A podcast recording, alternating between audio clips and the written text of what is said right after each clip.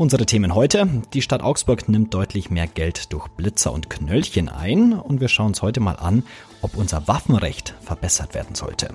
Ich bin Manuel André, wir haben den 3. August. Guten Morgen. Nachrichtenwecker, der News-Podcast der Augsburger Allgemeinen.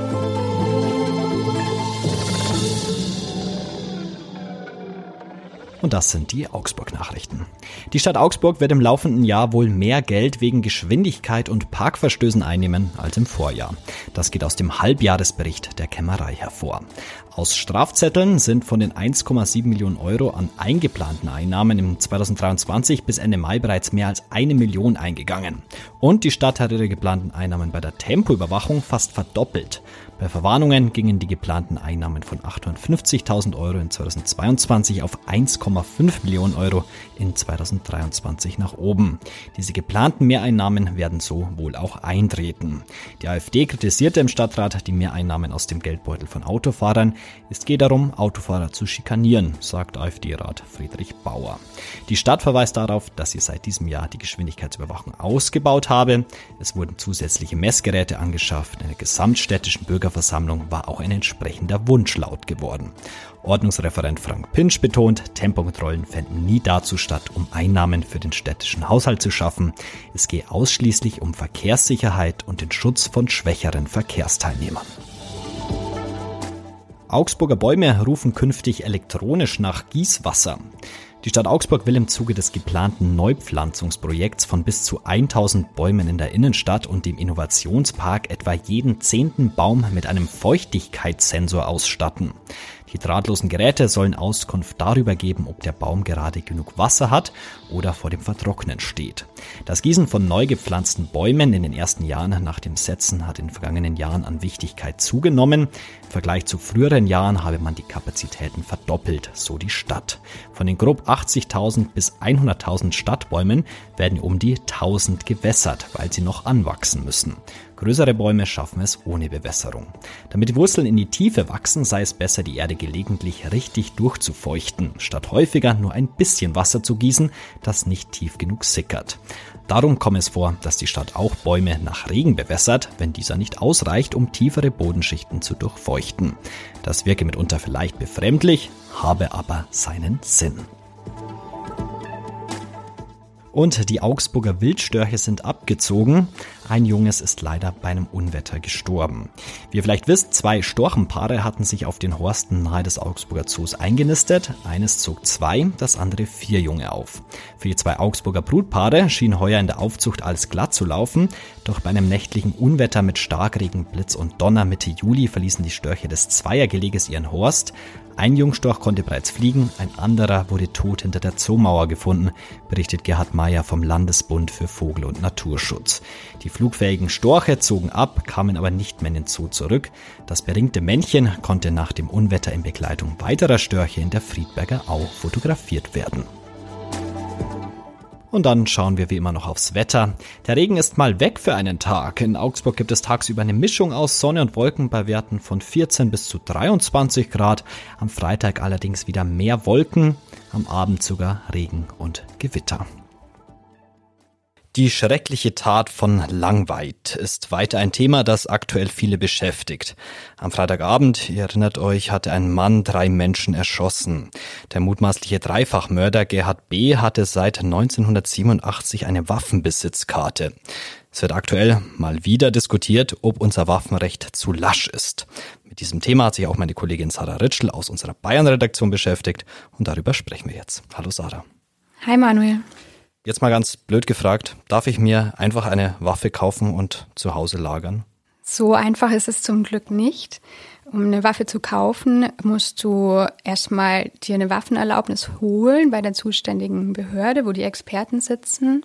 Du musst Jäger sein, Sportschütze sein, auch Polizisten dürfen ihre Waffen mit nach Hause nehmen. Aber wenn du diese Erlaubnis hast, musst du auch weiterhin regelmäßig Kontrollen über dich ergehen lassen.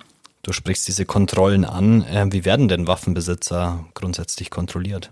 Da gibt es zwei Arten von Kontrollen. Die eine ist sozusagen die am PC, von der der Waffenbesitzer gar nichts mitbekommt.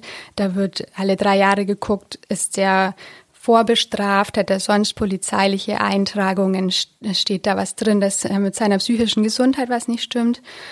Und die zweite ist die sogenannte Aufbewahrungskontrolle. Da kommen Experten von der Waffenbehörde zu Hause vorbei und schauen, ob du ordnungsgemäß mit deinen Waffen umgehst, die ordnungsgemäß lagerst. Was heißt ordnungsgemäß lagern? Waffenschrank?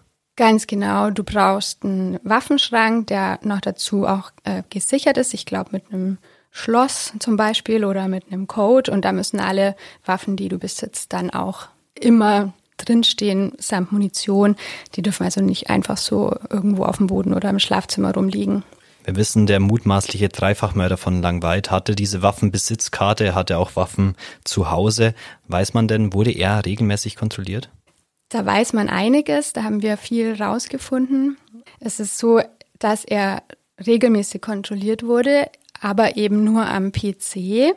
Das ist rechtlich auch in Ordnung so, weil es äh, für diese Kontrollen quasi bei den Leuten daheim keine Vorgaben gibt, wie oft die stattfinden müssen. Und was da besonders erschreckend ist, der Mann hatte seit 35 Jahren oder noch länger eine Waffenerlaubnis und ist nie zu Hause kontrolliert worden. Jetzt mal blöd gefragt, warum braucht denn dieser Mensch die Waffen zu Hause? Sollte man Waffen denn überhaupt zu Hause lagern können? Das ist eine Frage, die immer wieder auftaucht bei solchen Taten. Und es gibt auch Vorstöße, zum Beispiel von den Grünen, dass Waffen eben nicht mehr zu Hause sein sollen bei den Leuten, sondern zentral gelagert, zum Beispiel in Schützenheimen. Aber das wird regelmäßig abgelehnt von den Regierungen, von Schützen selber natürlich auch, weil die sagen, das wäre ein viel zu großes Risiko. Wenn Kriminelle einbrechen in den Schützenheimen, könnten die sich auf einen Schlag mit einer großen Menge an Waffen ausstatten und die Sicherheit können Vereine einfach nicht gewährleisten. Jedenfalls sagen sie selber so. Die schwierigste und letzte Frage, ist das Waffenrecht deiner Meinung nach zu lasch? Das ist wirklich schwierig. Man hört immer, dass das deutsche Waffenrecht eines der strengsten in Europa ist. Aber ich frage mich halt schon, wenn ich höre, dass der Täter von Langweid mehr als 30 Jahre lang nie Besuch zu Hause hatte von Kontrolleuren, ob das vertretbar ist. Also ich würde denken, man sollte diese Kontrollen regelmäßig machen. Klar bringen die keine hundertprozentige Sicherheit, aber die Experten sehen zumindest, bewahrt er die Waffen so auf, wie es gehört, wirkt er zuverlässig, wirkt er psychisch stabil und ich finde, das sollte nachgearbeitet werden. Dann vielen Dank fürs Gespräch. Danke auch. Und auch das solltet ihr noch wissen. Der ehemalige US-Präsident Trump muss sich vor Gericht verantworten wegen versuchter Wahlbeeinflussung und der Attacke seiner Anhänger auf das US-Kapitol. Es ist bereits die zweite Anklage auf Bundesebene und die insgesamt dritte wegen einer Straftat. Trotzdem will Trump bei der Präsidentenwahl 2024 erneut für die Republikaner antreten. Und mit dem traditionellen Auftritt der heimischen Feuerwehrkapelle ist gestern das Heavy Metal Festival in Wacken eröffnet worden.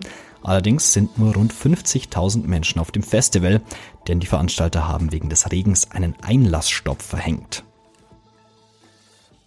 Und zum Abschluss heute mal wieder Löwenalarm.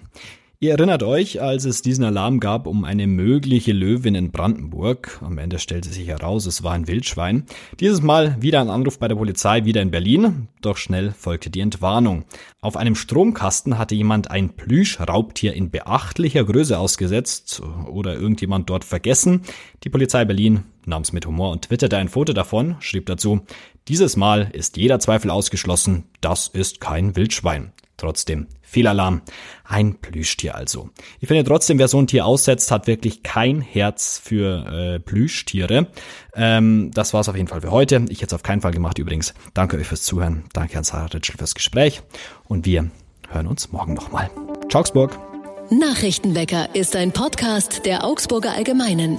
Alles, was in Augsburg wichtig ist, findet ihr auch in den Show Notes und auf augsburger-allgemeine.de.